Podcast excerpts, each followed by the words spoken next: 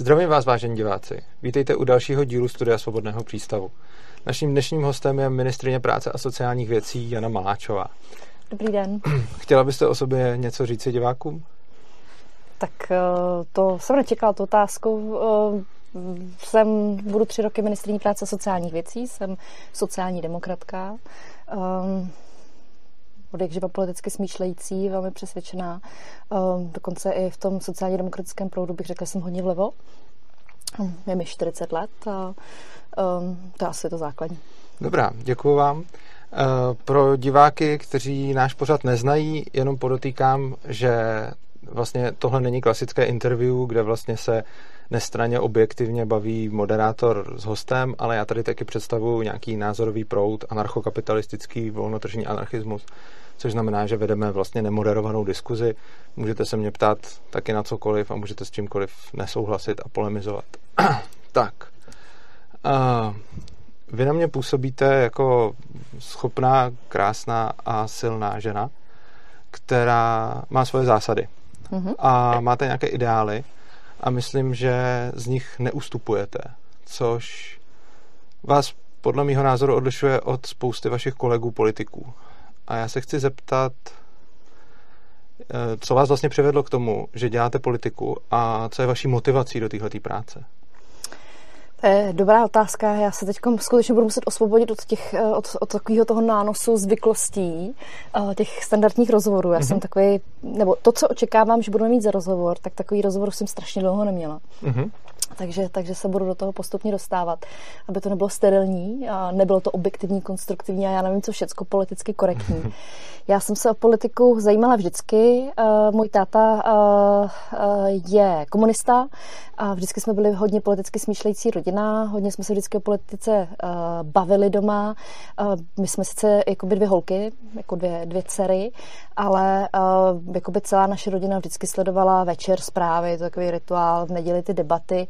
Hodně jsme se zajímali o to dění. Pak na střední škole jsem měla pana učitele, který uh, nás, podle mě všechny, když jsme byli holčičí třída na obchodní akademii, tak nás všechny uh, hodně nadchl do občanské výchovy mm-hmm. a vedl nás uh, k uvažování o aktivním občanství. Takže, uh, a já jsem v té době byla i hodně, uh, jsem soutěžila v různých literárních uh, soutěžích, čistila jsem se třeba esejí FX Shaldy, kde jsem už prostě to, co jsem nějak jako viděla, chtěla, tak jsem se snažila dál rozvíjet. No a pak to vyvrcholilo tím, že jsem začala studovat politologii ve Frankfurtu nad Mohanem. To je asi prostě jakoby známá, známá velmi silně levicová škola neomarxistická. U nás je to nadávka, v Německu je to trochu jinak. A to je samozřejmě, jako ten studentský život v Německu osobně je velmi politizující a ve Frankfurtu to platí dvojnásobně. Takže já jsem to, co mě všechno bavilo a to, co, k čemu jsem byla vedena, začala zúročovat a prostě jsem pak vystudovala tu politologii. No a vždycky jsem chtěla pracovat ve státní správě. To byl, to byl můj takový mm-hmm. sen, takže z toho jsem se, eh, z tohoto důvodu jsem se vrátila z Německa zpátky do Čech. Já jsem byla fakt dlouho, eh, přes deset let, ještě jsem měla tenkrát v Německu partnera a velmi, my jsme hodně cestovali po světě. Eh, byli jsme jakoby opravdu od New Yorku až po, prostě po Varšavu, ale ta touha prostě podílet se na uh, veřejném životě, ale spíš z té externí, uh, expertní stránky. Byla tenkrát velmi silná a rozhodla jsem se opustit velmi dobře placenou práci v Německu, to zázemí a jít uh, pracovat na ministerstvo český, což byl v roce 2007 velký šok, protože práce na ministerstvu znamenala úplně něco jiného, než jsem doposud znala. Velmi stereotypní, uh, špatně placenou, uh, prostě uh, jakoby málo uh, na znalostech uh, opřenou uh, práci. A, což jste neočekávala? Což jsem neočekávala. Pak takový další zlomový moment eh, bylo to, že když jsem se vrátila z toho Německa, které je prostě specifické politickou kulturou a kde je uh, být vlevo uh, naprosto normální známka politické kultury a vlastně vyspělosti nebo nějaké, já nevím, jak to říct, sofistikovanosti osobní, tak tady to bylo tenkrát úplně jinak. Tady začala ta hrůzovláda Mirka Topolánka a pro mě to byl prostě jak úplně jiný svět, protože si pamatuju tenkrát, že jsem chodila na obědy s kolegy, kteří byli taky stejně jako já vysokoškoláci, mladí lidé a, a ta míra a sociálnosti byla prostě extrémní. A každý, kdo měl trochu jiný názor, tak, tak, tak byl prostě levicový názor, tak byl úplně prostě vyvrhalém a já si pamatuju na ty příběhy, kdy mi kolegové se vší vážností do očí tvrdili, že eh, důchodci jezdí ráno na schvál eh, metrem, aby si pracující lidé nemohli sednout. Úplně tohle se vážně diskutovalo. Takže jsem se rozhodla, že vstoupím do sociální demokracie, uh-huh. protože jsem to chtěla změnit. Ale, tak. Ale ještě, ještě posledních pár eh, vět, ale nikdy jsem jako neplánovala politickou kariéru jako takovou, nebo já jsem si prostě myslela, v Německu se tomu říká Oxentour, prostě vy si musíte jako projít nebo ta standardní cesta je, že do té těma různýma funkcema prostě velmi pomalu stoupáte po tom žebříčku. A jako když jsem uvažovala o politické kariéře, tak se vždycky měla v hlavě to, že prostě někde v 50, v 60 třeba uh, se dostanu k nějaké funkci a proto jsem o to nikdy ne, uh, neusilovala. Ale vždycky jsem se uh, angažovala v odborném zázemí sociální demokracie. No a pak ten uh, zbytek toho příběhu je, že uh, jsem se prostě shodou okolností stala v roce 2018 v červenci. Zítra to bude, zítra to bude, eh, zítra to bude tři, tři roky přesně, tak jsem eh, dostala nabídku stát se ministrní práce a sociálních věcí. A když jsem měla tenkrát do Lidového domu, tak jsem byla skálo pevně přesvědčená, že tu nabídku odmítnu, jo, protože jsem Proč? na to protože jsem o tom neuvažovala, byl to pro mě šok protože jsem si prostě spoustu věcí nedokázala představit a když, když jsem to pak měla takhle říct, tak, tak jsem prostě řekla, že si to rozmyslím mhm. a za pár minut jsem se rozhodla, že tu nabídku přijmu. A ten hlavní důvod byl asi ten, že jsem se rozhodla mezi dvouma věcma. Buď budu sedět někde v hospodě a s kamarádama brblát a stěžovat si na politiku a koukat na to, jak sociální demokracie je v takovém stavu, v jakém je, anebo to začnu sama aktivně měnit. A rozhodla jsem se pro to druhé. Takže, jestli to dobře chápu, tak vaší práci i vzhledem k té historii chápete trošku jako poslání? Asi toto zní tak strašně nadneseně poslání, ale uh, jako já se snažím všechno, co dělám, tak dělat pořádně a uh, prostě rozhodovala jsem se mezi tím, jestli se jestli budu pasivně něčemu přihlížet, co se mi nelíbí, anebo uh, jestli udělám všechno pro to, abych to zvrátila. Dobře.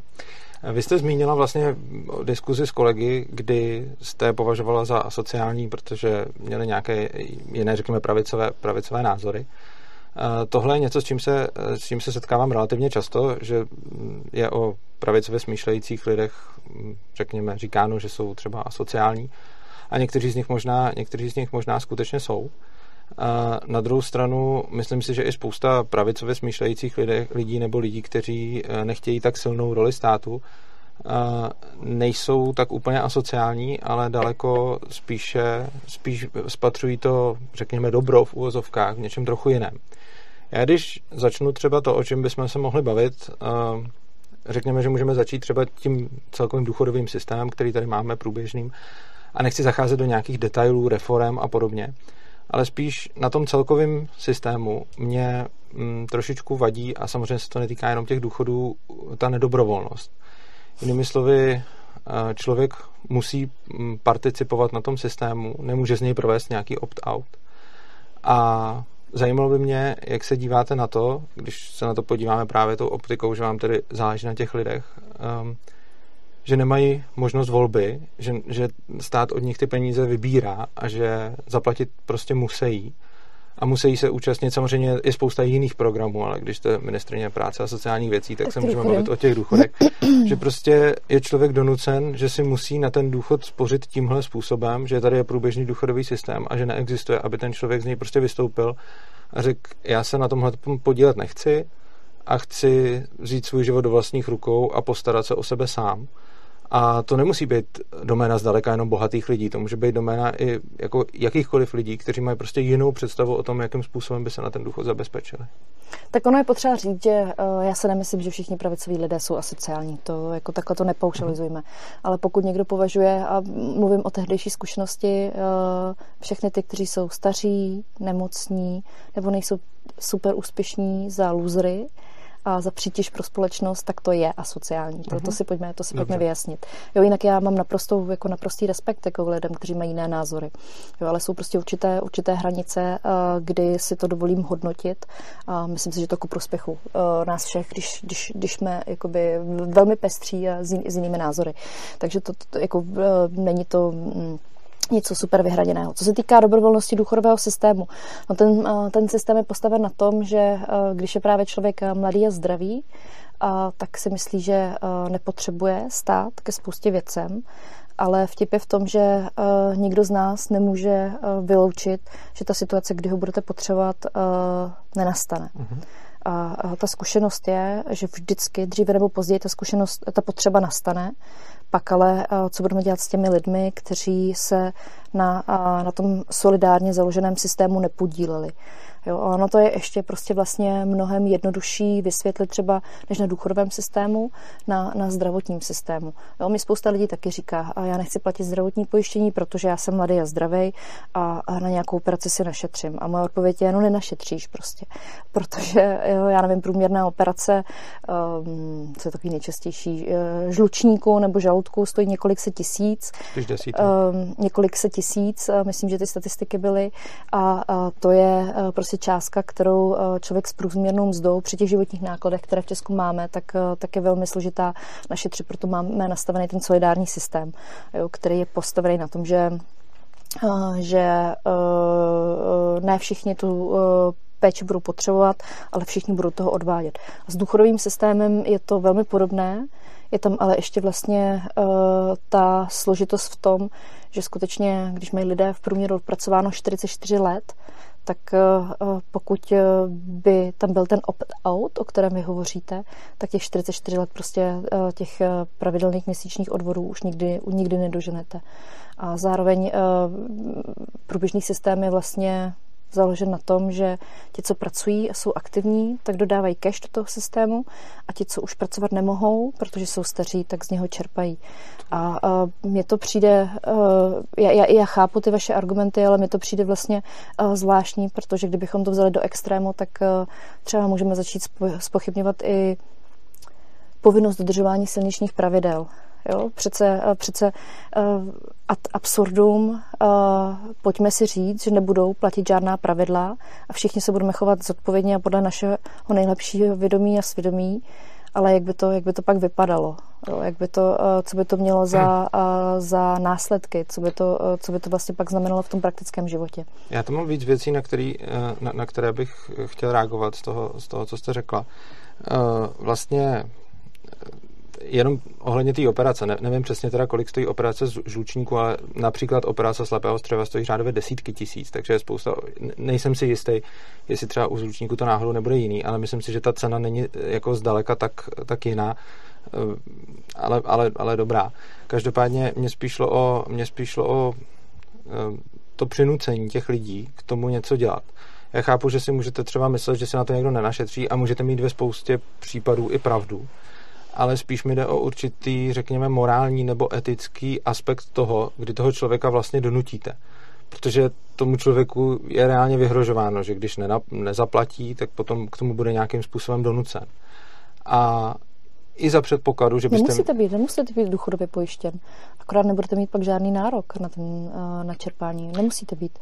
No, já nemůžu, já, nemůžu přest, já nemůžu přestat platit třeba sociální pojištění, nebo i to zdravotní, když už jste uvedla, tak prostě ty, tyhle ty pojištění stát jako, vynucuje. Jako aby... zaměstnanec musíte mít no, povinné odvody, jako, jako, jako OSVČ, uh, Uh, také, ale můžete být třeba nezaměstnan a pak se ano, nepodílet to, na těch... To je pravda, uh... ale spíš mluvím o tom, když je někdo prostě nějakým způsobem zaměstnán, tak se podílet, tak se podílet musí. A i kdyby byla pravda, že by třeba se mohl dostat do nějaké těžké situace, tak ten člověk to může chtít třeba risknout, anebo to ani nemusí být pravda. Může, může mít ten člověk fakt pravdu, že si, že si našetří. A mně spíš jde o to, že mi, že mi vadí přinucení těch lidí k tomu, aby se podřídili nějakému, nějakému tomu názoru, který vy třeba považujete za správný a já, já mu i rozumím. Chápu, že prostě nechcete, aby potom ty lidi se dostali do těžké situace. To, to asi nikdo nechce ale spíš by mě zajímalo, jestli vám osobně třeba nevadí právě to donucení těch lidí k tomu, aby, aby platili, protože eh, vlastně něco si ten člověk vydělá a musí z toho chtě nechtě část odevzdat a když by neodevzdal, tak je potom k tomu donucen. Tak... On si vlastně předplácí službu, kterou bude dříve nebo později čerpat a ta šance, že ji čerpat nebude, je eh, extrémně nízká. Jo, to je třeba eh, u toho důchodového systému u předčasných úmrtí. Jo, ale statisticky prostě to dává, on si před, ten, každý člověk si prostě předplácí službu, ale kdybych to obrátila, tak jako my bychom vlastně vytvářeli, kdyby to nebylo povinné, tak bychom vytvářeli morální hazard, protože z krátkodobého hlediska by se zdalo výhodnější uh, využít toho opt-outu. Nicméně, uh, co by se pak dělo s těmi lidmi, kteří by si mysleli, v době, kdy se jim daří, kdy jsou zdraví mladí, kdy nejsou závislí na péči a nemají, nemají tu zkušenost, tak co bychom dělali s těmi, kteří by pak po těch 30-40 letech zjistili, že se mýlili? Eh, ve své mladické nerozvážnosti, ne, jako nemyslím to, nemyslím to zle. A, a, a najednou by prostě tady byla velká skupina obyvatel, která by do toho systému nepřispívala, ale uh, chtěla by z něho pak čerpat. Co, co, by byly ten, co by byly důsledky toho, kdybychom neměli tyhle funkční sociální systémy, kdyby třeba miliony lidí neměli nárok na nic, protože na to celý život uh, nepřispívali. Jako to by vedlo k naprostému rozpadu, kolapsu systému jako takového. A to bychom pak ty lidi nechali, já nevím, trpět na ulicích, uh, uh, trpět hladem, být bez přístřežku, bez bydlení, bez lékařské zdravotní péče.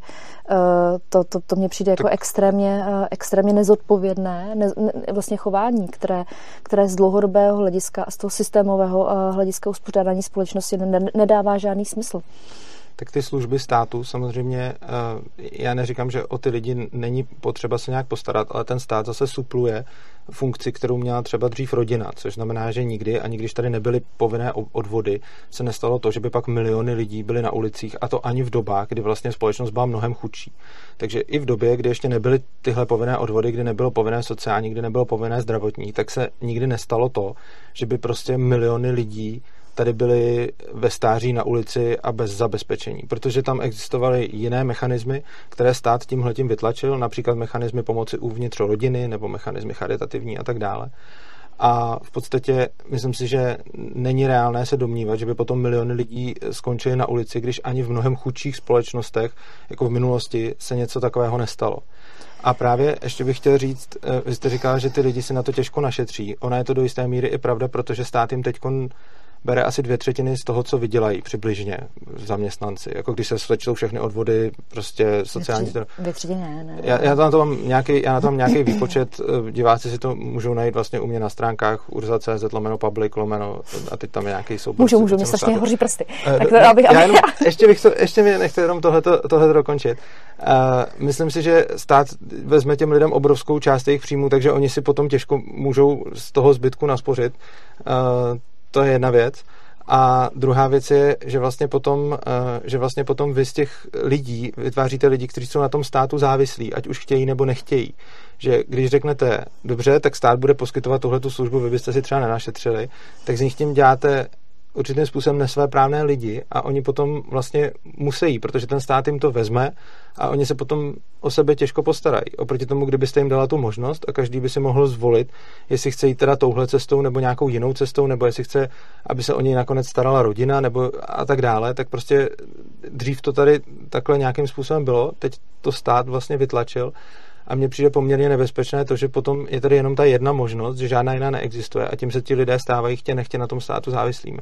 To, že by mělo zdanění práce být eh, nižší, eh, na tom se shodneme. Uh-huh. To já vás asi překvapím, ale myslím si, že eh, bychom měli kompletně změnit daňový mix v České republice a místo práce spíš danit majetky a kapitál. Takže to za A. Za druhé, ty systémy, a to, to, je, to není věc nová, to je 150 letá zkušenost. To, když jsou kolektivně organizovány, tak jsou efektivnější pro celek i pro jedince mnohem efektivnější. A, a vtip je taky v tom, že když jsou organizovány státem kolektivně, tak jsou zase i mnohem levnější než, než tržně. Já mám výborný příklad Česká zpráva sociálního zabezpečení. Víte, jaké má provozní náklady na obsluhu důchodového systému? To se mě ptáte? Hmm, hmm, něco kolem jednoho procenta, já si teď to přesné číslo nepamatuju, prostě extrémně nízké. Násobně nižší, než, než když to máte eh, organizované fondově. Jo, to znamená, že uh, uh, pak se dostaneme ale k té podstatě.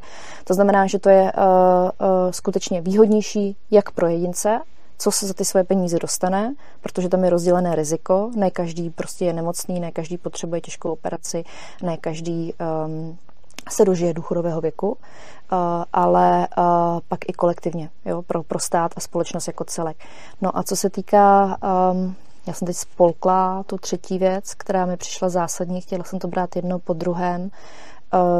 Nespomenu si na to. No, nevadí. No, no, to, to mi přišlo přesně tak. Když jste říkala, když jste říkala o tom, eh, o, o tom kolektivním, máte pravdu, že se nejedná o věc až tak novou, pokud se bavíme o tom, že se lidé eh, jako spolčují. Byly dřív různé... Eh, Rodina, už můžu. To, to mi přišlo strašně Dobře, důležité. Ještě, A už ale... pak vám nebudu skákat řeči. Uh, jako máte pravdu, že dřív náš systém fungoval na, uh, na pomoci v rodině. Nicméně uh, uh, do toho nám přišla industrializace, která nám rodinu kompletně sfragmentizovala.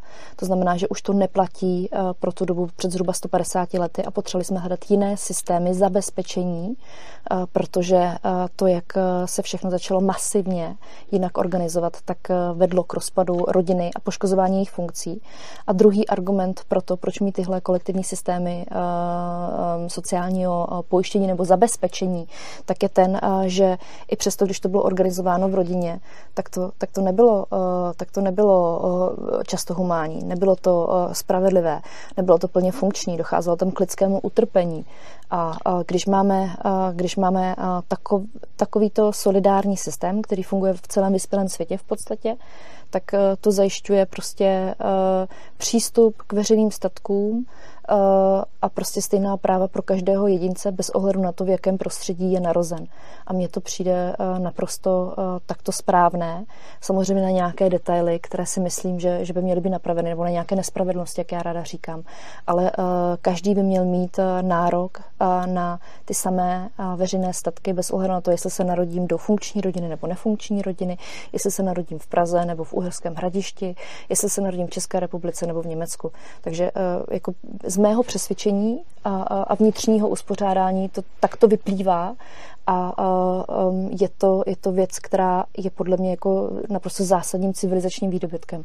Já myslím, že toho stejně není možné dosáhnout, ale spíš bych se vrátil, uh, jako že, že, že prostě nedosáhnete reálně rovnosti, protože stejně bude záležet, do jaké rodiny se narodíte. Ale můžeme k ní směřovat. Ale to, to co, čemu jsem, o čem jsem mluvil předtím, uh, je pravda, že když se nějakým způsobem ti lidi eh, kolektivizují, tak potom jsou eh, často efektivnější než jednotlivci. A dřív tady byl, byla spousta jako různých, jako řekněme, ono se to tehdy jmenovalo své pomocné spolky nebo dobročinné spolky a víceméně to znamenalo, že se vždycky lidi třeba z nějaký profese združovali do těch spolků a, a tam si platili víceméně něco jako sociální nebo i zdravotní pojištění ale tohle to já vůbec nespochybnuju. To, že e, jako samozřejmě je potřeba něco jako pojištění, což znamená, že ti lidi se nějak kolektivizují, ale mě tady jde o tu dobrovolnost. A vlastně máte pravdu, že kolektivizovat se to začalo už dávno a máme prostě jako dochované záznamy z 18. a 19. století, kdy přesně jako lidé už začali používat nějaké, nějaké formy, řekněme, něčeho jako sociálního pojištění. Ale to, o čem jsem mluvil, je, že, ty, že tohle to nebylo povinné, že měli vždycky možnost to dělat jinak, že, že, že ten člověk nemusel, že si mohl vybrat. Čili ten člověk si mohl vybrat, jestli chce být součástí nějakého takového spolku, kde vlastně třeba, já nevím, horníci měli svůj spolek, ve kterém prostě každý tam mohl platit nějakou část výplaty každý měsíc a když se mu potom něco stalo, tak se o něj postarali nebo o jeho rodinu a podobně. Ale nebyl k tomu nikdo nucen a ti lidi měli na výběr, což znamená, že se tam netvořila právě ta, ta závislost. A mm, to, že je to řešeno jako teď státem, není jako něco, co tady bylo zas tak až úplně od pradávna, a ani předtím tady ne, nebyly jako masové problémy s tím, že by se ti lidi o, o sebe jako nemohli postarat. Samozřejmě ta společnost byla, já jsem o tom čet hodně, ta společnost byla samozřejmě chudší, a tím pádem i, i, i jako střední třída byla mnohem chudší, protože kolikrát, jako když se bavíme o době 150 let zpátky, tak kolikrát ti lidi prostě měli fakt problém se jako najíst. Ale tam nešlo jako jenom o ty chudý nebo starý, tam šlo o, o vlastně všechny, protože ta společnost byla prostě celkově chudší. Jsi tím strašně provokována, protože úplně Ale... prostě opomíte důvody, proč vznikla třeba sociálně demokratické hnutí. To, to, to, to nebylo, že no. byli chudší, to byla jakoby nesmírná bída a jakákoliv já, absence já vůbec, perspektivy já nemluvím o tom, Já nemluvím o tom, že, že ta společnost, já, já tohle to vůbec nepopírám, že ta společnost byla chudá, ale rozhodně to neznamenalo, že by tady byly jako miliony lidí, kteří by najednou na stáří nevěděli co. To, to, Jako, to byla celoživotní to, to, bída, vykořišťování. Byla celoživotní um, bída, ale protože ta společnost byla méně bohatá. A my jsme se tady bavili o tom, co by se stalo potom, když by ti lidi z produktivního věku se dostali do staršího věku. Já nechci porovnávat, já vím, že teď momentálně jsme mnohem bohatší společnost, než jsme byli před 150 lety. Ale to, o čem mluvím, je ta hypotéza, že kdyby, kdybychom teď nechali to těm lidem na jejich dobrovolnosti, aby o sebe eh, se jako pečovali, že by to potom dopadlo podle vás tak, že by tady najednou byly miliony lidí, kteří by najednou na stáří nevěděli, co by. A já říkám, že něco takového se podle mě nestane z toho důvodu, že když se podíváme do té minulosti, kde teda byli chudší i v tom produktivním věku, i v tom starším věku, tak se tam nestalo, že by najednou většina společnosti se ocitla mimo produktivní věk a nepočítali by s tím. Ti lidi s tím samozřejmě počítali a proto vznikaly třeba i tyhle ty své pomocné spolky a byla tam nějaká ta pomoc v rodině a podobně, kterou ten stát vlastně převzal. A já nevím, mě, mě třeba děsí právě ta závislost na tom státu, ta nutnost té závislosti. A byl bych rád, kdybyste třeba se k tomuhle tomu nějak vyjádřila. Já chápu ty důvody, proč vlastně proč vlastně chcete, aby se ten stát o ty lidi staral, ale ono to má i nějaké negativní efekty, jako například přesně to, že jsou ty lidi potom vlastně povinně na tom státu závislí. A jestli vám tohle to nějakým způsobem nevadí. Tak já se nestotožňuji eh, s vaší interpretací nebo mhm. relativizací eh, té historie. Myslím si, že to lidské utrpení a ta bída eh, byla pro naprosto většinu obyvatel před 150 lety, ale třeba i před 100 lety jako velmi vysoká a e, nedokážeme si to vůbec představit. To já nerozporuju. A, a neřek, třeba když jste používali ten příklad e, s těmi družstvy, uh-huh. um, tak tam to bylo ale v podstatě uh, vy to uznáváte na uh, úrovni uh, cechů třeba, nebo na, na úrovni ne, nějakého... Cechy, ani družstva. Uh, já, já, prostě v podstatě to byly družstva, protože to byly spolky, ale to je, to, mhm. to je uh, jenom jiný název pro ten samý obsah. Bylo to na úrovni profesní nebo nějakém menším území a pokud vycházíme z toho, že všichni lidé na území určitého státu nebo všichni příslušníci nějakého národa mají mít alespoň stejné výchozí podmínky, tak v podstatě to, co vlastně vy kvitujete, tak eh, se převedlo prostě do univerzální nebo do větší míry a funguje to na úrovni státu. Protože to prostě, protože tady vycházíme z toho, že všichni lidé eh, mají mít stejná práva, eh, protože vycházíme z toho, že čím větší ten celek je, tak tím je efektivnější. A protože to vnímáme jako civilizační výdobytek a nikdo nemůže vědět, co ho v životě potká. A i kdyby jste si třeba teď byl stokrát jistý, že budete vždycky zdraví a stát nebudete potřebovat, tak to může být klidně i zadan jinak to může být prostě, člověk nikdy neví, co život přinese prostě. A, a pak bude třeba později si říkat, eh, kdybych se byl v minulosti eh, podílel na těch systémech. Ale já to jako nemysl, já to nemyslím eh, negativně, ale um, uh, uh, mě prostě, já si myslím, že jsou prostě základní veřejné statky, které rozhodují o vaší kvalitě života a není to jenom o zdravotním systému, není to jenom o důchodovém systému. Podle mě je to i školství. Podle mě je to i, i, i vnitřní bezpečnost. Uh, podle mě je to i nezávislé soudnictví, hmm. je to, i, to jsou i sociální služby jako takové. A čím, čím jakoby, se víc posouváme v dějinách, tak tím více těch veřejných statků je, které rozhodují o kvalitě vašeho yeah. života a mají být z mého, z mého pohledu, mají být organizovány prostě kolektivně, protože tržní mechanismus v těchto oblastech nefunguje. všem... A je vždycky, je vždycky méně, méně efektivní než, než, než, ten, než ten státní. Ale to neznamená, že jsem nějaká jako skalní přívrženkyně prostě toho, že stát by vám měl zasahovat úplně do všech oblastí. Já si spíš myslím, že to mají být ty statky, které, které jsou důležité pro to, aby jsme všichni měli stejnou férovou startovní čáru. Já s tímhle vším, až na to, co jste řekla na konci o tom trhu a té neefektivitě, tak s tím předtím souhlasím a nemám nic proti tomu, aby eh, lidé se nějakým způsobem, řekněme, kolektivně nebo ve větším počtu proti něčemu zabezpečovali.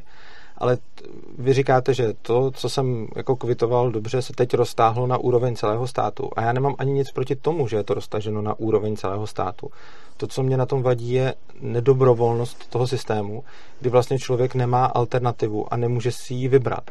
Čili vlastně to, o čem já mluvím, není ani tak, jak je to zařízeno nebo není zařízeno, jestli jak moc je to efektivní nebo není efektivní. Tohle bych teď nechal úplně stranou. Já mluvím o tom, že vlastně ten člověk nemá možnost si vybrat, nějak si zvolit svoji životní cestu a třeba i s tím, že udělá chybu. A, a kdo pak já za tu chybu zaplatí? No ten to bude, člověk. Já, ne, ne, to bude pak ta společnost, protože já, my ho nebudeme moci nechat eh, v té zoufalé situaci. No, to znamená, že to je pak, eh, to je, eh, já, to, to je... Já třeba, vy, vy často říkáte, že si ten člověk bude potom myslet, že se mu něco nestane a ono se stane. Já bych si rozhodně nemyslel, že se mi něco nestane. A i kdybych se mohl zdravotně pojišťovat dobrovolně, tak se rozhodně budu pojišťovat. A rozhodně si budu platit zdravotní pojištění, protože mi přišlo hodně hloupý si ho neplatit ale nesmírně mi vadí, když si ho platit musím a nemám ten výběr, že nemám tu možnost si to zařídit po svém, i když vlastně s tím řešením, který mi stát navrhuje, což znamená platím nějaký zdravotní pojištění, jako v takhle rámcově souhlasím, protože bych si ho platil, i kdybych nemusel. Ale vadí mi tam ten aspekt té nedobrovolnosti a toho, že kdo jsme vlastně my, aby jsme věděli líp než ti lidi, co je pro ně dobrý. Já si můžu stokrát myslet, že vím, že ten člověk třeba onemocní nebo že na tom pak bude špatně. Ale já to zaprvé nemůžu vědět. Ten člověk má jeho život. A mně vlastně přijde, že nikdo nemá, by neměl mít právo nebo možnost rozhodovat a násilně vlastně nutit ty ostatní k tomu, aby žili podle jeho představy. I když by ta představa třeba mohla být rozumnější nebo zodpovědnější nebo cokoliv z toho, ale jde o to, že potom tím člověk, tomu člověku vezmete vlastně svobodu volby a řeknete mu, musíš to udělat tak, jak já chci a tohle je podle mě ten. Ale ten to není velký. násilné, to není násilné. Vy tady máte prostě za velmi malé peníze možnost mít velmi kvalitní, extrémně dostupnou zdravotní péči. Prostě někdy v USA a, a potřeboval jste někdy zdravotní péči? O tom jsme tady měli třeba taky ve studiu rozhovoru o zdravotnictví. Víte, USA, co by, jsme... víte, víte, co by několik desítek milionů Američanů dalo za to, kdyby měli náš, uh, náš násilný systém, který je nutí za málo tohle, peněz, za málo peněz celkem, se... Uh, tohle je sporné a ne, ne, neza, jako ne, ne, Desítky milionů Američanů. Bych, já jsem tady měl zrovna rozhovor právě přesně o, o americkém zdravotním systému, takže to si diváci můžou najít. Ale eh, vy pořád vlastně odcházíte z toho tématu té dobrovolnosti k tomu, jestli je to výhodné. Já se vůbec nebavím o tom, jestli je to výhodné. Prostě když za mnou někdo přijde a bude mi chtít prodat nějakou věc, která stojí 2000 a bude mi chtít dát za tisíc a donutí mě k tomu, tak je to podle mě špatně. I když by ta věc měla hodnotu dvou tisíc na trhu a on by mi ji dal za tisícovku, tak stejně podle mě nemá právo mě nutit k tomu, abych mu tu tisícovku zaplatil a já bych měl mít vždycky možnost říct ne, tudy já jít nechci. Má právo, má právo, protože ta pravděpodobnost, že tu zdravotní péči budete potřebovat, je velmi vysoká, extrémně vysoká. A, a protože i kdybyste garantoval, že ji nevyužijete, uh-huh tak eh, v momentě, kdy eh, si nebudete platit eh, to zdravotní péči nebo to zdravotní pojištění a budete ji potřebovat, tak vás přece nemůžeme nechat bez zdravotní péče. To je prostě nehumání, to je asociální. Si... Dobře, tak jinak. Říkáte, že je nehumání a sociální. Co kdybych já, já si chci platit zdravotní pojištění, ale řekněme, že bych nechtěl. A kdybych vám tady teď řekl, já si nechci platit zdravotní pojištění a pokud se mi něco stane, tak chci, abyste mě nechali bejt s tím, že třeba umřu s tím, že prostě se mi něco stane a že prostě budu nakonec mrtvej, ale je to moje volba, moje rozhodnutí. Vám přijde humání mi upřít tuhle možnost. Vám přijde humání to, že mě donutíte k tomu, že to musím platit, protože vy si myslíte, že je správný, abych to platil. A že vlastně potom mluvíte o nějaké lidskosti, ale je vlastně, jako co tvoří člověka, nějaká svobodná vůle a je vlastně vůbec lidský, abyste mi řekla, musíš si platit zdravotní pojištění, i když nechceš. Proč já nemůžu vám říct, nebo kdokoliv, jakýkoliv člověk, proč nemůže mít volbu? Já nebudu chtít nikdy využívat zdravotní systém a když budu nemocný, tak je to na moje riziko a já prostě potom umřu, protože si to takhle přeju, ale nechci být nucený k tomu teď platit. Proč mi berete takovouhle volbu? Já si myslím, že uh, za prvé, uh, a teď nechci jako znít uh, nějakým způsobem nepříjemně nebo, nebo arrogantně, ale uh, jako výrok, že uh, raději zemřu, než aby mi byla vnucována uh, nebo brána svobodná volba, uh-huh. tak uh, je prostě uh, jako věc, která... Um, Já jsem tohle ani neřekl, teda, ale... Um, para, parafrázuju, tak je věc, která prostě uh, v podstatě uh, znamená, že, uh, že to je že z vás, omlouvám se za to strašně, nechci být arrogantní, že to je neskušenost, že prostě asi... asi Já jsem to hlavně neřekl, ale... Asi, asi jste nebyl nikdy v životě v situaci, kdy prostě jste pocítil velkou uh, bolest nebo uh, vel, vel, vel, velký strach o svoje zdraví nebo o zdraví, myslím, někoho, o, něko, o zdraví někoho blízkého. Ale uh, když opustím tady to téma, uh, kde si myslím, že dostáváte něco, co nezbytně uh, budete dříve nebo později v životě potřebovat, a myslím si, že to je dobře, když všichni společnými silami budujeme funkční zdravotní systém, tak to není jako jenom o vás.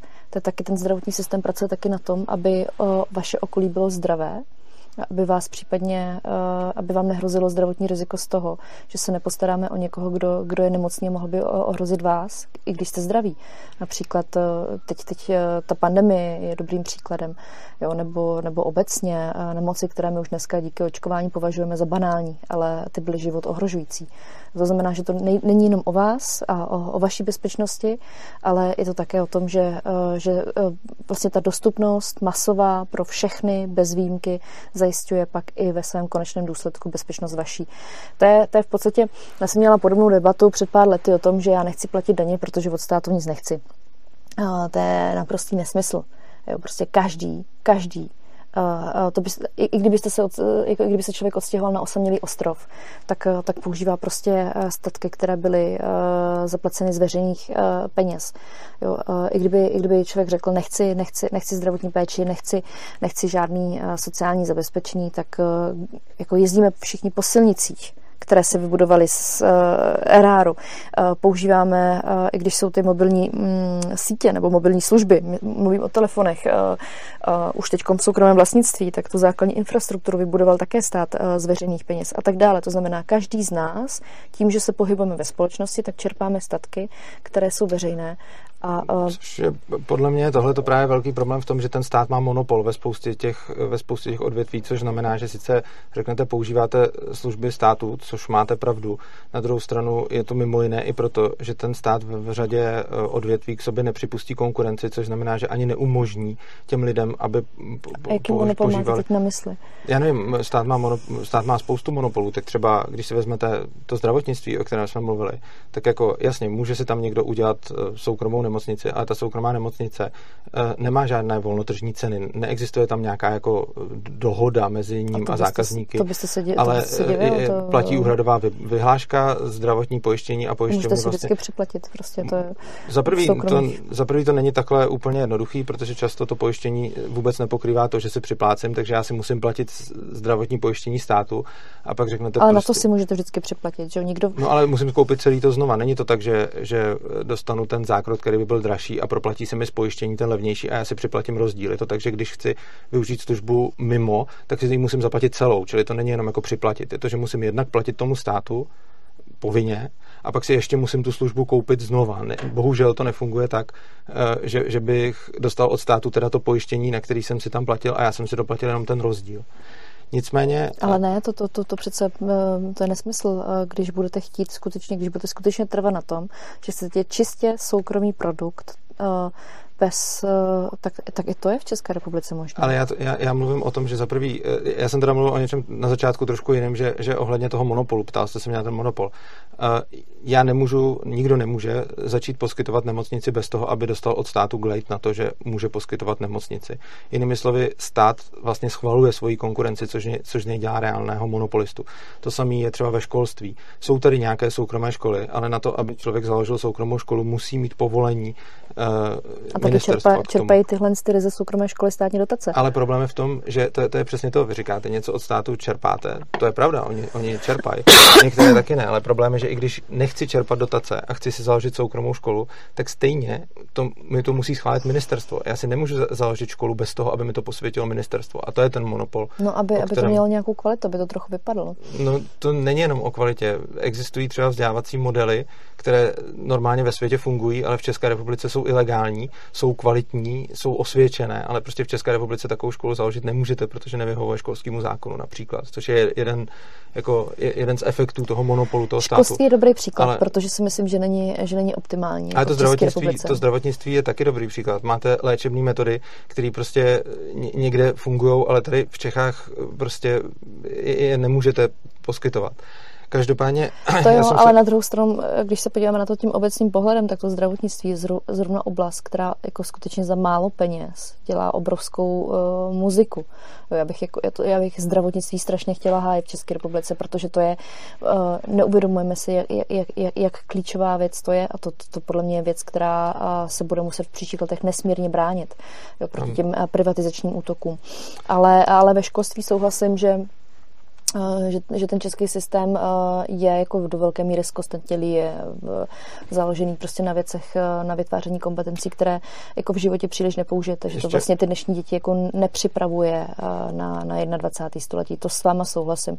Ať už uh, uh, jsme u toho, že to je založený na memorizování, že ty děti neumí kriticky myšlet, myslet, neumí si získávat uh, jako objektivní informace, uh, neumí, uh, jako nezískávají kompetence prostě uh, fungovat uh, v nějakém společenství lidí, nejsou orientovaní na hledání řešení a tak dále. Takže ano, eh, jako všechny ty systémy mají nějaké chyby, je tam vždycky prostor to vylepšovat. Nejsme, jako, podle mě nejsme v něčem špičkoví v globálním měřítku, ale to neznamená, že ty systémy eh, jsou nefunkční. Já bych ještě eh, k tomuhle tématu se vás zeptal na poslední věc. Mluvil jste často o tom, že ten člověk, že ten člověk nemůže vědět, že třeba nebude ve stáří potřebovat ten důchod nebo něco takového když se zeptám, co když budete mít člověka, který to ví například proto, že je nemocný a ví, že se nedožije vyššího věku, ale stejně si musí platit sociální pojištění. Máte lidi, kteří, kteří vědí, a, a vědí to třeba s jistotou, eh, že prostě jim nebude víc než 50 nebo 40. A přesto i takové lidi v podstatě nutíte eh, účastnit se toho systému. A já, já se pořád snažím dostat k té dobrovolnosti a nedaří se mi to asi konkretizovat na nějakým příkladu. Tak si prostě veme člověka, který ví, že se to... prostě nedožije 40 nebo 50 let Ale oni to a on si stejně dělají... musí platit jako důchod, i kdyby Sociální. vlastně nechtě, soci, ano, sociální pojištění, no, ale oni to, dělají, oni to dělají třeba kvůli tomu, by měli nárok eh, na invalidní důchod, až nebudou práce schopní. A on třeba může vědět, že bude práce schopný, akorát, akorát prostě... Tak takových případů... Uh, Moc jen... není, já se, sne, já ne, se snažím... Dořek, ro, rozumím, ale takový, jako ten systém, všechny tyhle ty otázky už si jako stokrát prošel. Jo, to znamená, že to sociální pojištění to není jenom kvůli tomu, že, že si odvádíte na starobní důchod, ale to zakládá jo, i nárok jo. na invalidní důchod, to zakládá nárok na pozůstalostní důchod pro třeba vaši ženu nebo pro vaše děti. A to nemůžete vyloučit, že oni to bez vás zvládnou. To zakládá ale i prostě uh, nárok na, na, uh, jakoby na, uh, na nemocenskou jako takovou. Jo? Protože, uh, protože třeba uh, ještě stále pracujete, ale když víte, že máte zdravotní problémy, které povedou k vaší smrti, tak přece to může vést k tomu, že budete uh, sem tam ze zdravotních důvodů vypadávat. To znamená, že to není jenom tenhle extrémní příklad a všechny tyhle ty diskuze už jsme si prošli a ta, ta, ta, ta, jako vlastně ta dlouhá, desítky let dlouhá zkušenost zkušenost ukazuje, že to je jakoby správný systém.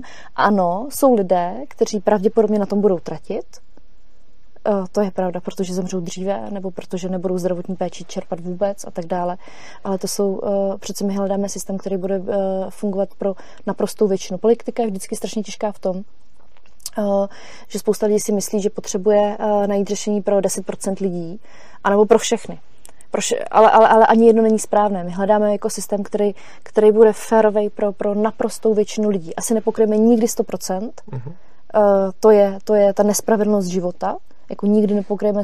Já jsem vždycky třeba ty poslední tři roky konfrontována, hlavně novináři, uh, vždycky nějakým jako, uh, jako příběhem, kdy se ukáže na poměrně specifickém příkladu, že ten systém nefunguje.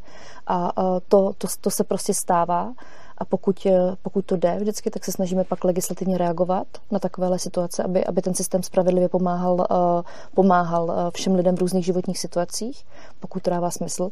Ale zároveň je ten druhý extrém, kdy, kdy jsou prostě třeba politické uspokojení, které chtějí zastupovat zájem několika málo lidí. Ale pro naprostou většinu této společnosti, tak ty systémy fungují, jsou spravedlivé nabízejí jim prostě jako velmi vysokou úroveň života a zároveň jsou prostě i pro toho jednotlivce, i pro, toho, i pro ten kolektiv nebo pro ten stát jako celek efektivní. Já jsem ten příklad uváděl právě, protože jsem se chtěl dostat k té dobrovolnosti a ne kvůli tomu, že bych, že bych jako bazíroval na tom, že nějaký systém by mohl být funkční pro, pro 100% lidí. Ale protože nás e, tlačí čas a aby jsme skončili tak jak, e, tak, jak jste si přála, tak tady máme ještě jedno téma, které zkusíme vzít teda bohužel o něco rychleji. Hopem. Hopem. A to je právě, krom toho, že jste teda ministrině sociálních věcí, tak jste taky ministrině práce.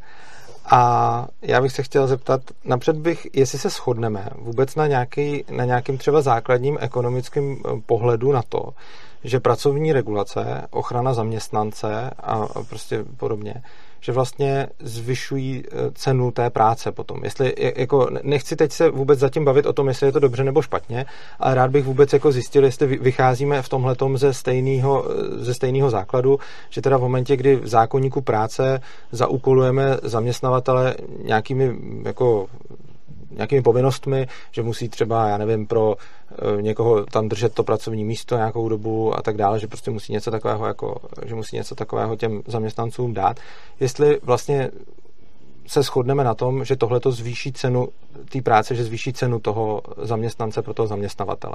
Čili na, tom se, na tomhle se shodneme? E, jako o tom, o tom žádná. A ať Dobře. už jako jakákoliv ochrana, ať už sociální, uh-huh. anebo, nebo uh, jako BOZP, bezpečnost a ochrana zdraví při uh-huh. práci, uh, ochrana zaměstnance, uh-huh. je nákladová položka, Jasně, o tom žádná, super. ale to má zase dobré důvody. Má to dobré důvody. A teď já bych se zase chtěl zeptat, a je to možná, možná se dostaneme z jiné strany k té dobrovolnosti, uh, chtěl bych se zeptat, já když tohle to vidím, že to tak být musí, že ten zákonník práce prostě musí platit a nemůžou se dohodnout, ani když oba dva souhlasí, zaměstnanec i zaměstnavatel, eh, že by nějakým způsobem měli dohodu, která bude zákonníku práce odporovat.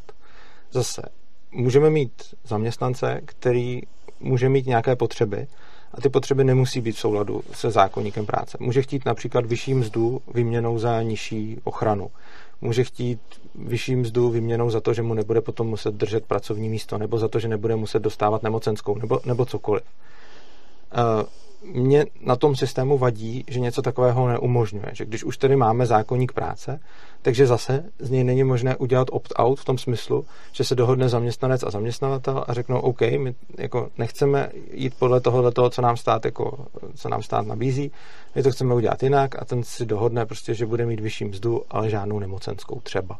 Nebo že prostě žena, která ví, že nebude, eh, že nebude chtít mít děti nikdy, ale uh, zaměstnavatel má povinnost, kdyby byla na mateřský, tam držet tu, tu pozici, takže by se dohodla, že, jí, že v jejím konkrétním případě jí tu pozici nebude držet, kdyby otěhotněla a tak dále.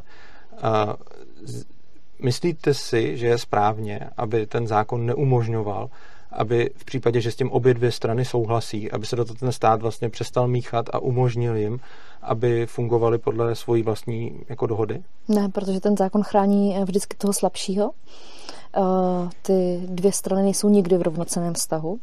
Pojďte se, já jsem byla v neděli s manželem v kině na takovým debilním blockbusteru, ale hodí se to perfektně jako příklad. Jsme prostě náhodou šli do kina, to bylo jediné, co se hrálo. Um, v Americe v nějakým dolu se prostě těžilo něco, už já už ani nevím, prostě jsem, já jsem pak u toho chvilku usnula, ale v podstatě šlo o story, že ti dělníci potřebovali všichni peníze, vedení jim nabídlo 100 dolarů měsíčně navíc a oni výměnou za to šli do mnohem většího rizika, v podstatě výbuchu a pak za to zaplatili životem. Jenom proto, že prostě pro ně byl každý dolar dobrý. Nedokázali si představit, že to bude stát život. Jo, takže už třeba z těchto důvodů a v podstatě, když to člověk eh, se podívá na ten příběh a eh, myslím si, že kdyby se ty lidé mohli eh, rozhodnout s vědomím toho, co se pak stalo, tak by asi v životě nevyměnili svoje životy za 100 dolarů. Jo, takže, takže ne, zákonník práce a zákony obecně vždycky chrání toho slabšího v tom postavení a, a to se může stát každému z nás, že můžeme mít ve velmi nevýhodné situaci, kdy prostě a, a, ze zoufalství vezmeme cokoliv, ale ty následky můžou být pak nedozírné. Já bych k tomu měl asi, asi dvě věci. První, asi uznávám, že v případě chudých jako chudých horníků někde prostě v Americe bude mít ten zaměstnavatel určitě, bude ten zaměstnavatel určitě ten silnější. Na druhou stranu nemyslím si, že na pracovním trhu obecně platí, že zaměstnanec je slabší a zaměstnavatel je silnější. Eh, zažil jsem pracovní poměry, kde jsem jako zamě... byl jsem vlastně na všech stranách zaměstnanec, zaměstnavatel i, i živnostník a zažil jsem poměry, kdy jsem byl jako zaměstnanec slabší ale zažil jsem rozhodně poměry, kdy jsem byl jako zaměstnanec v silnější vyjednávací pozici. To je. Což znamená, že vy říkáte, Aha. že ten zákon vždycky platí, chrání toho slabšího, ale na to odpovídám, že zaměstnanec není vždycky ten slabší. Což znamená, že v momentě, kdy máte prostě jako zaměstnance, který je v silnější vyjednávací pozici a jsou takový obory, když se podíváte třeba do IT a podobně, tak tam jako velice často programátor... To jo, ale mě přijde strašně nekonzistentní v té argumentaci. Eh, samozřejmě, že jsou lidé, kteří eh, nejsou ve slabší pozici za žádnou cenu, mm. i když jsou zaměstnanci. Ale eh, vtip je v tom, že ta realita je přesně opačně, že většina lidí je pod nějakým tlakem a, a protože ty následky by byly zase negativní, extrémně pro uh, jak jednotlivce, toho slabšího, tak pro společnost jako celek, tak proto uh, přichází ta regulace. Já vám dám jiný příklad. Já jsem byla dneska na kontrole ve firmě, která uh, byla uh, velmi, uh, nebo v minulosti se tam stalo extrémní množství smrtelných úrazů. Jo? A, rozumím, tomu... a, a, a rozumím tomu, že pro tu firmu je uh, nepříjemné a nákladné, uh, když se tam pracuje s těžkými lisy, tak mít nějaké laserové prostě světla a upozornění, že když prostě špatně sáhnete nebo špatně se otočíte, tak aby se prostě na základě těch laserů ty zařízení vyply. Ale když tam ty lasery nebudou, a to do nedávna nebyly, tak tam prostě kvůli tomu zbytečně zemřelo mo- strašně moc, lidí. Omlouvám, eh, já, já se moc omlouvám, ale já jsem nemluvil, já právě mluvil o tom... O sociální, ten, jasně. O, ne o tom, že ten zákon platí pro všechny a že vy jste mi na to řekla, protože chrání vždycky toho slabšího.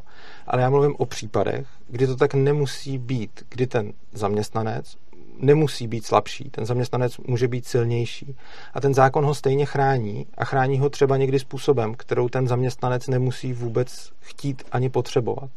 A potom tak mi dejte příklad, co byste třeba, nech, co no, to třeba říkal, nechtěl? Třeba, třeba to, no, nechtěl bych to, aby to bylo povinný pro všechny, ale aby se mohli ti dva dohodnout mimo. To je to přesně, co jsem říkal na začátku. Ale to by Takže budete mít třeba, ne, budete ne, ne. mít třeba programátorku, která ví, že nechce mít děti, tak se zřekne nějakých, eh, tak se zřekne nějakých výhod, který jí poskytuje zákonník práce jakožto potenciální budoucí matce a dostane za to od zaměstnavatele víc peněz. A já se ptám, proč tohle není možný.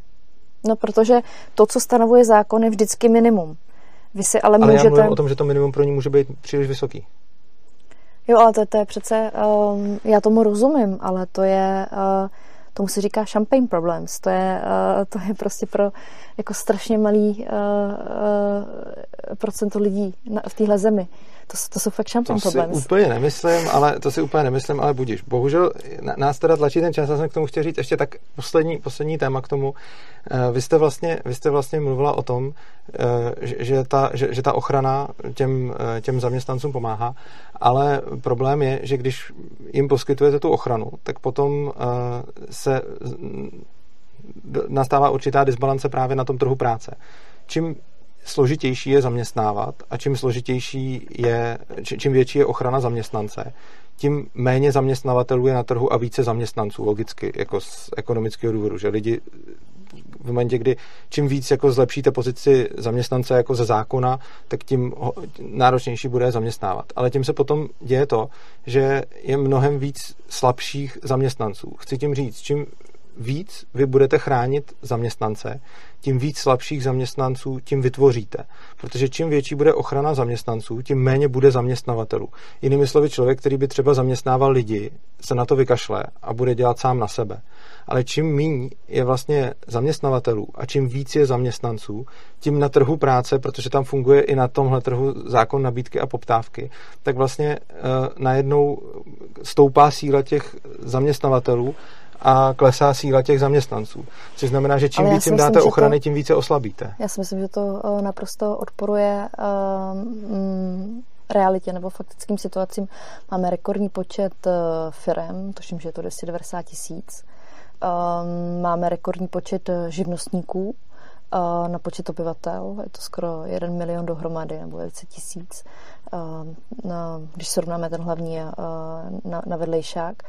Máme rekordní počet pracovních agentur, jako o 100 násobky více, než má třeba Německo. Takže, no taky, takže, no taky takže Německo vlastně... ale má větší, taky Německo má ale větší ochranu těch zaměstnanců, že jo?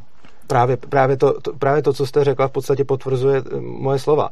Naše ochrana jako zaměstnanců je, to, je, to, je, to je nižší než v tom Německu, což znamená, že tady potom máme víc zaměstnavatelů, ale když budeme mít ještě vyšší ochranu ochranu zaměstnanců, tak tady budeme mít potom méně zaměstnavatelů. No to, já to, to, to dokončím, ne. Myslím si, že uh, uh, vlastně ta teze všemi těmi třemi příklady uh, ukazuje, že uh, je nepotvrzená, že vlastně odporuje realitě, protože těch počet subjektů ve všech těch třech oblastech je enormně vysoký a na historické výši. Um, takže s vámi nesouhlasím. Počkejte, já jsem já teď nerozumím, já jsem neříkal, že v České republice máme málo zaměstnavatelů. Já, mluvím, já nemluvím o tom, jestli máme absolutně málo nebo hodně zaměstnavatelů. Já mluvím o tom, že čím vyšší bude ochrana zaměstnance, tím bude se zvyšovat cena jeho zaměstnání, to jsme si řekli už na začátku. Takže tím méně lidí bude ochotno vůbec zaměstnávat. Já neříkám, že v České republice máme málo zaměstnavatelů. Já říkám, že čím vyšší budete mít ochranu zaměstnance, tím méně bude zaměstnavatelů, což nakonec tou ochranou vyrábíte ty slabý zaměstnance, vyrábíte tu jejich slabou pozici. No a já to mám jinak, já to vnímám z té sociálně demokratické perspektivy, čím, uh, a nemyslím si, že uh, čím vyšší ochrana, ale když je vysoká úroveň ochrany, měla by být ale taky efektivní, jo, ne, nesmí se to přehně, pře, přehánět s byrokracií a prostě s, jako s příliš vysokým protekcionismem, to, je, jako, to, to se jako rozumějme, jo, odsaď pocať. Uh, takže čím kvalitnější ochrana, zaměstnance, ale ne extrémní, tak tím více spokojený zaměstnanec a pro mě více, jako čím více spokojený zaměstnanec, tak tím vyšší produktivita a tím vyšší efektivita toho systému jako takového. To je ta perspektiva, ze které to vnímám já.